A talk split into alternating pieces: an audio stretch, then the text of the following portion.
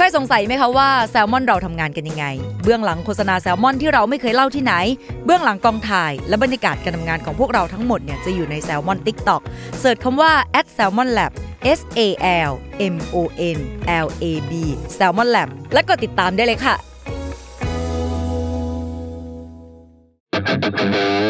s a l ม o n PODCAST มัน สด อร่อย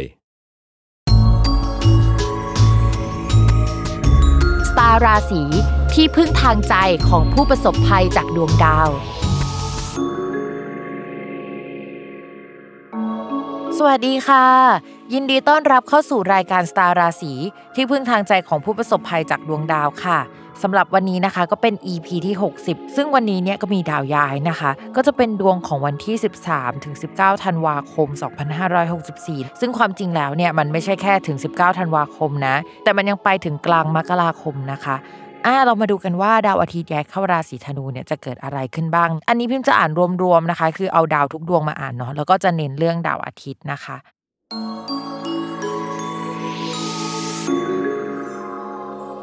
ลัคนาราศีมิถุนเนี่ยถ้าเป็นเรื่องงานตอนนี้ดาวประจำตัวค่ะ ที่เป็นดาวพุธอะมันค่อนข้างอ่อนแรงอะเนาะมันไปอยู่ตำแหน่งที่ราศีธนู ซึ่งมันเป็นตำแหน่งที่เรียกว่าประ ประแปลว่าหนึ่งของคนอื่นนะคะสองก็คือมันเหมือนเส้นป่าทุกคนมันคือไม่สม่ำเสมอ ตอนนี้แรงในการทำงานของเราก็จะไม่สม่ำเสมอเดี๋ยวลักก็ปิดเดี๋ยวลักก็เปิดนะนะคะ ข้อที่ 2 ก็คือเราอาจจะต้องโดนดึงตัวไปทำงานของคนอื่น ไปทำงานให้คนอื่นได้หน้าไปในองค์กรอื่น ๆ โดนย้ายแผนกชั่วคราวไปช่วยงานตรงนี้ก็ได้เช่นเดียวกันนะคะ เราจะไม่สามารถต่อรองอะไรมากได้ชัดเจนสักเท่าไหร่เนาะโดยคนที่ดึงไปหรือว่ามีอิทธิพลต่องานเราในช่วงนี้ก็เป็นเพื่อนของเราเนี่ยแหละ ดาวอาทิตย์ที่ย้ายสัปดาห์นี้ก็พูดถึงเพื่อนนะคะ ที่แบบเอางานมาให้หรืออะไรแบบนี้ หรือ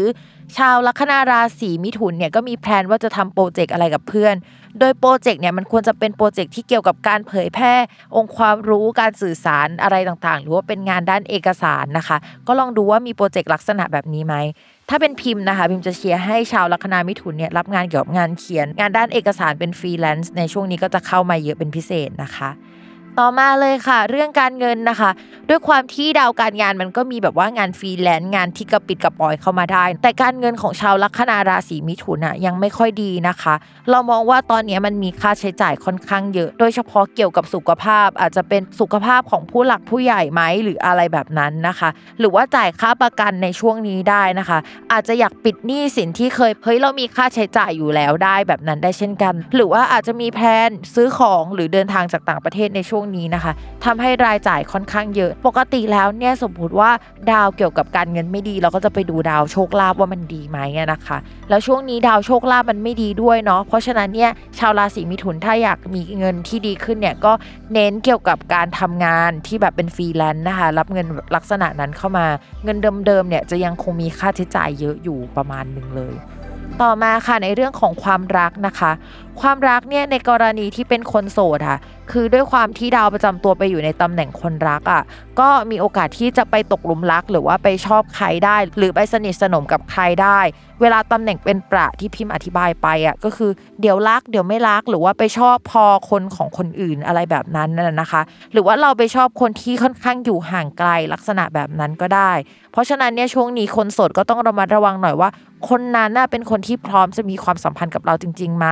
หรือเขาอะ มีคนรักอยู่แล้วหรือเปล่าเขาอยู่ไกลหรือเปล่า ความเป็นไปได้ระหว่างเราอะมันเกิดขึ้นได้ไหมอะไรประมาณนั้นนะคะ ซึ่งนอกจากดาวประจำตัวแล้ว ดาวความรักในเดือนนี้ยังค่อนข้างขมอยู่นะคะ แล้วก็กินเวลานานพอสมควร เอาจริงนะช่วงที่ราศีมิถุนเนี่ยจะมีแฟนได้เรามองว่า น่าจะเป็นช่วงประมาณเดือนมีนาเมษาปีหน้าก็คือเคลียร์ชัดว่ามีโอกาสที่จะมีแฟน มีโอกาสที่จะคบใครได้ในช่วงเวลานั้นน่ะนะคะ ต่อมาค่ะสำหรับคนที่มีแฟนแล้วนะคะชาวลัคนาราศีมิถุนคนที่มีแฟนแล้วเนี่ยช่วงนี้ก็จะเป็นช่วงที่ติดแฟนเป็นพิเศษ ก็จะไปอยู่บ้านแฟน หรือว่าใช้เวลากับแฟนมากขึ้นกว่าเดิมนะคะ อาจจะมีการทำเอกสารบางอย่างเกิดขึ้นกับแฟนได้ในช่วงเวลานี้ เอาจริง ๆสำหรับคนที่มีแพลนว่าจะแต่งงานกันในปีหน้านะคะ หรือว่าจะจดทะเบียนสมรสกันเนี่ย มองว่าช่วงนี้เนี่ยมีโอกาสที่จะวางแผนหรือว่าพูดคุยเรื่องนี้มีความเป็นไปได้นะ ต่อให้ดาวความรักมันจะยังขมขมอยู่อะ ก็อาจจะประมาณว่าเฮ้ยเจอข้อจำกัดค่อนข้างเยอะ แต่ว่าปีหน้านะคะ สักประมาณมีนาเมษาเป็นต้นไป